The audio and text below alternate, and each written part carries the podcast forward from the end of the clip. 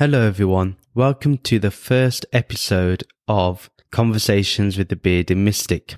And I'm your host, Rahul N. Singh. So today we're just going to be giving you a clip about our first conversation with Lyam, also known as Yamsox. He is a great philosopher, a mathematician, and a spiritual, wise individual. You can imagine there's a lot to take in. Now, this is just a short clip. If you want to listen to the full episode, you do need to go onto my Patreon and you will find the details in the show notes and video description below. And here is the conversation.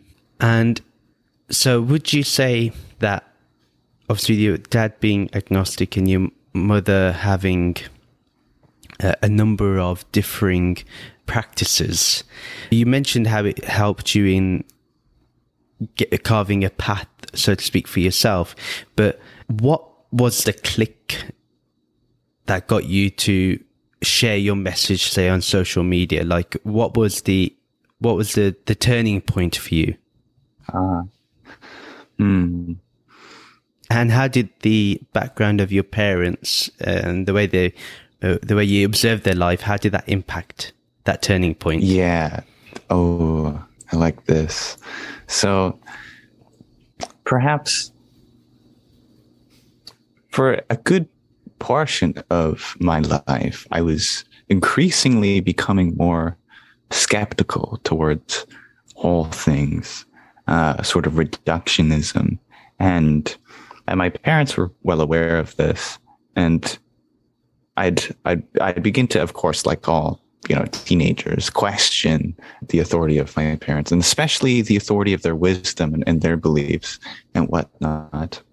And I was slowly treading down a path of the, of the sciences, which was quite interesting because uh, neither of my parents had a preference for science in, in their lives. And as I continued down that path of sciences and theoretical mathematics, you know, very, uh, very precise sciences, it eventually led me through a strange series of events, like a lot of people, to Buddhism and Hinduism and things like that. And I began to practice meditation. And eventually, at some point, I had such a profound meditation that I picked up the phone, called my mom, and like was crying and I said, it's all true. It's all true. And I think that was the turning point if I had to pinpoint it. Well, I would like to ask is what type of meditation did you do? I know that different meditations have different results and they all are valid, but what was that meditation that you did that was the turning point for you? Uh, I can really only speak from experience if this will generate similar effects in others. But the meditation that uh, happened to me occurred on a walk home from uh, a graveyard shift, stocking inventory. Mm. And uh, it was such a bad timing, but almost perfect timing because it took about two hours to walk home or I could wait there for an hour until the bus came and then bus an hour home. And that would take about the exact same time. And so they gave me a, quite an interesting choice whether I wanted to just sit still on a bench for an hour or, or walk for two hours. I feel like both are, are, are just this quite, quite a, quite a choice to be made there anyway, I chose the walk home. And on the walk home, there was this uh, beautiful Garry Oak meadow, uh, just the serene, the golden dawn of light shining through the trees and the branches. And upon a rock sitting in a clearing, there was this magazine that said union on it. And I thought, well, wouldn't that be a nice place to meditate? uh, so I climbed to the rock, sat on it, and I just sat cross legged on the mossy knoll. And all I did was focus on the breath. Hmm. And as simple as that sounds, uh, within maybe 15 or 20 minutes, a certain uh, sensation started arising within my legs, as if uh, this this force had welcomed its way through my toes, up the soles of my feet and the calves, through to the thighs, And slowly from the very bottom of my spine upwards, uh, my body was blending together. I couldn't feel the distinction between one leg or another. There was just body. That was it. That was my only appendage was body. Mm. And as I started breathing, it, it would feel as though I was pulling on this force, this prana, some might call, upwards from around the stomach region to the base of the neck, in which it would flower outwards down the arms. And that's when I started getting freaked out. there was a lot of fear in my mind at that point. My heart felt like it were to burst. That definitely, that fear took a hold of me and it kind of killed the meditation. But what didn't stop was the persistence of that flame, that fire, that force, which was pervading my body. And it was quite terrifying because it would take hold of my arms and hands and I could not move them. It felt like what I would imagine someone with ALS might feel because there was, there was this urge, this yearning to move the hand that I definitely have control over, but it was frozen in, uh, in a mudra position. And and that was quite interesting because I didn't even start the meditation in a mudra, but somehow or another, I felt like I had been forced into a mudra and I couldn't get out of it, even though I was no longer focusing on my breathing. And it took about 10 minutes for that to dissipate. But that sheer energy which I experienced proved to me that it was all real. And so I had to phone my mom shortly after getting home. nice, nice. That that's incredible. So for me, listening to your experience is kind of like similar to what I had. I was walking down the road. I looked up into the sky and I just felt oneness with it. And there was no, like, there was no separate me and there's no separate sky or space. You know, I could see the stars and the clouds, and yet there was an interconnectedness to everything at that time. And I felt the same like elation, ecstasy, joy, tears rolling down my face. And, but as soon as it happened, I felt like I got out of it just as like literally yeah, yeah it was very fleeting but that was when i realized the importance of just meditating and actually having a practice. Uh, so I could work on, on that. But it was nice to have a little signpost, a little kind of sneak peek, a little teaser trailer. um, so, uh, to say, you know what, there's something you can enjoy here. Uh, why don't you take that opportunity? That's interesting how I think sometimes being in nature invokes this spirit right. of togetherness. I really love that you said that you automatically got yourself into a mudra. Did you have the vocabulary to express your experience, or was it after you read some of the scriptures that you then got the vocab to That's express it? That's a really interesting question. And it's interesting because I don't know. like there is a certain knowledge I have when it comes to terminology and vocabulary of these experiences described in Vedic scripture and the Upanishads, etc. But I don't remember ever reading them, at least not mm-hmm. in this lifetime. And this confusion it was was further dampened in just perhaps a year before that experience where I had been doing some theoretical mathematics and it led me to a conclusion that for some reason I had known was the heart of Buddhism. And at that time, it made perfect sense how I made that connection. But now looking back on it now, I have no idea how I knew that connection because I had never actually studied Buddhism as far as my memory goes, nor the connections that were then soon made with Hinduism my only experiences were simply having statues of the Buddha around my house, and my mother couldn't tell me uh, a single word from any sutra. So I wish I had an answer, but it has also fascinated me. I have no idea. interesting, interesting.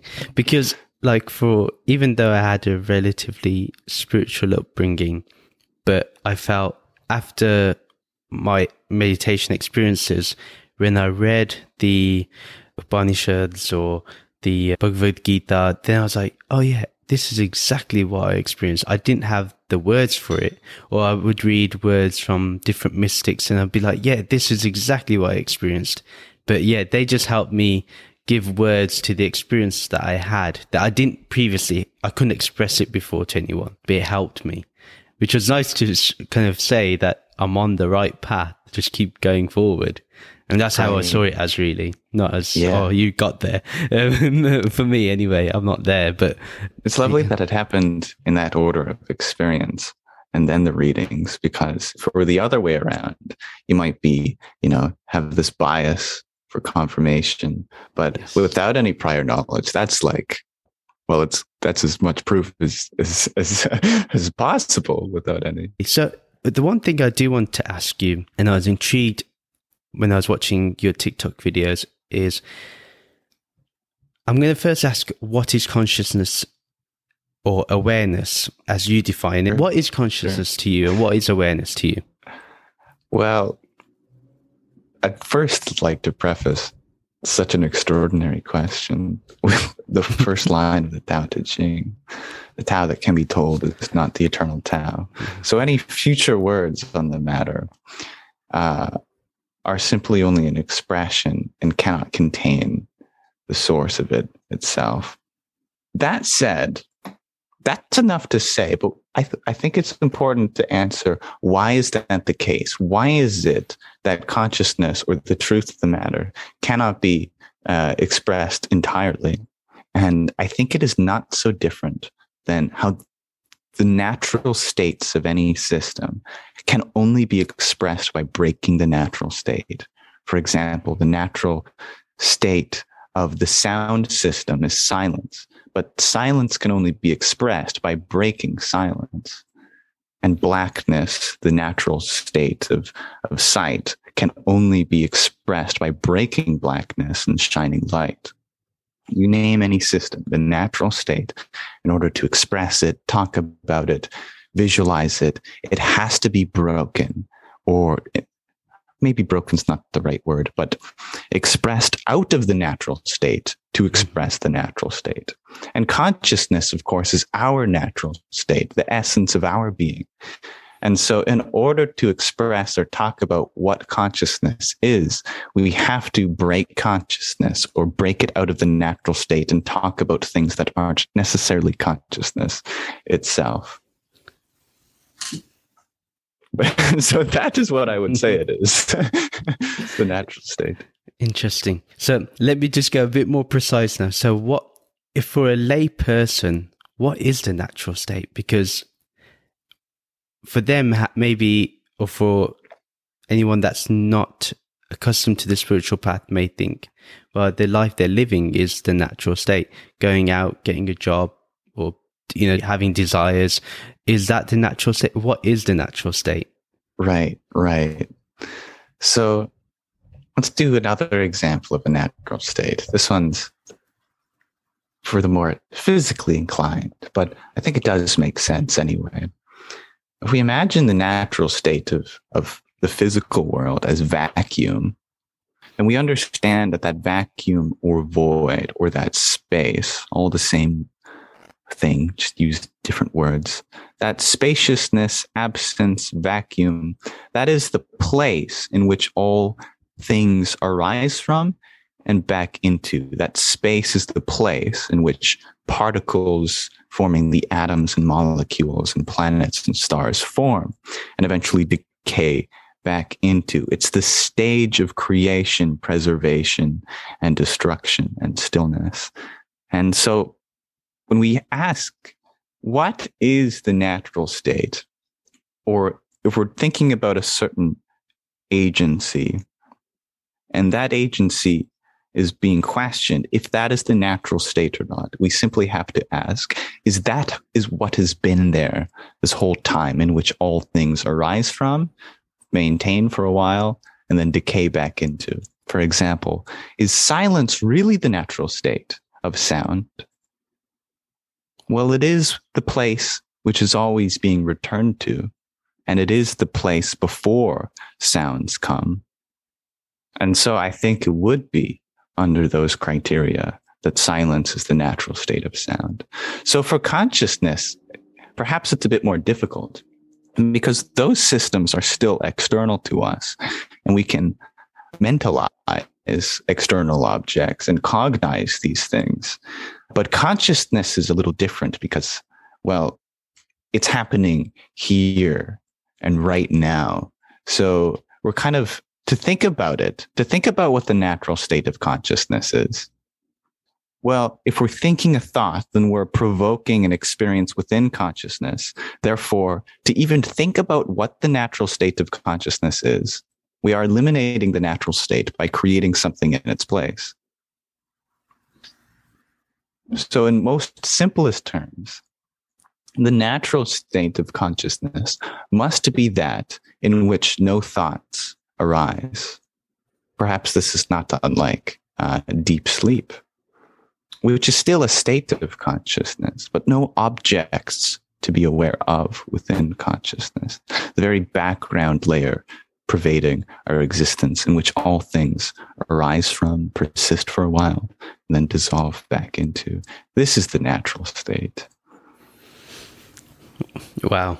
Yeah, that is very powerful. I've um that was like a meditation in itself, if I'm honest, bro. All things are meditation. Absolutely.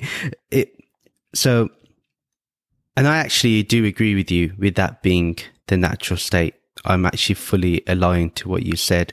It's there constantly. It, even though, like you mentioned, there may, it may have, it may break in certain aspects, but that's just an appearance of something breaking. But really, that, like you said, with sound, that may break the silence, but actually silence is still there, even within yeah. the sound. Yeah. So that, yeah, I really think that's a wonderful way of expressing it. One of the best way of I've I've heard, to be honest.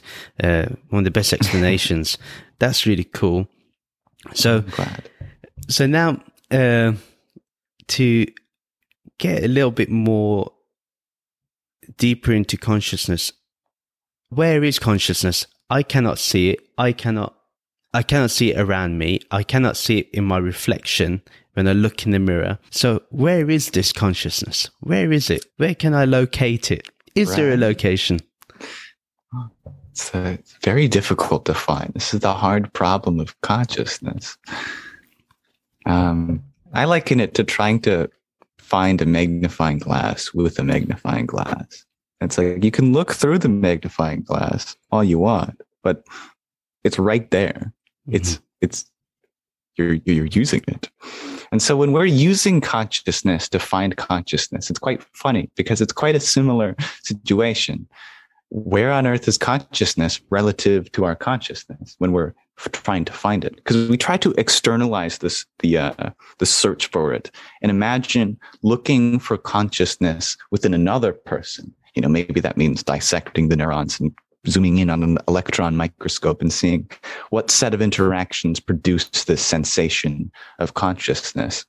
But I think they're really looking for mind and not consciousness. And sure, you might be able to find the mind within the brain, but the brain is within the consciousness. And so we have this kind of loop going on. We have the, the brain arises within consciousness, uh, and, but the mind is within the brain but the mind is what reflects consciousness. And so it's this interesting dynamic system. And so I think it would be important for me to give my distinction between mind and consciousness, which can simply be said by the difference between a, a mirror and its reflection. So the, the, the mind is the place in which we see consciousness. And so we often confuse the mind for consciousness. But it would be not unlike confusing ourselves uh, or, or confusing the reflection for the mirror.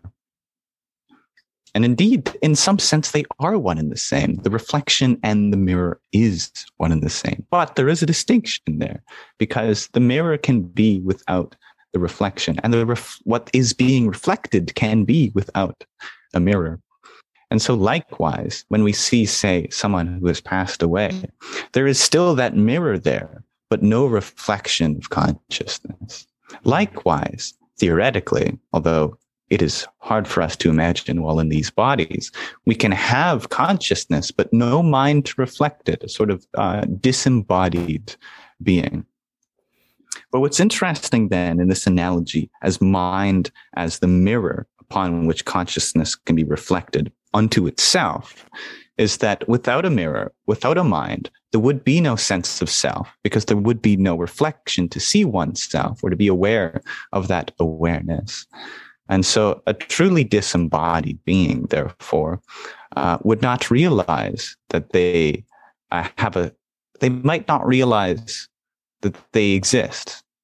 And in some sense, they, they, they don't. This really presses the question what it means to exist. They would have awareness still, but no self awareness, perhaps not unlike a rock who is aware of the natural laws and still obey by them and are aware of the fluctuations of temperature and the pressure of the atmosphere in which it responds to.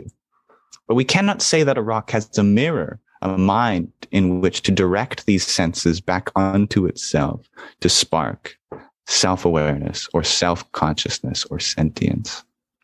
So the question of the matter is, where is consciousness? Well, we know the mind is in the brain. The mind is kind of the software upon the hardware that is the brain. But consciousness is reflected by it, thus pervades it. And so we cannot say for certain precisely where it is because,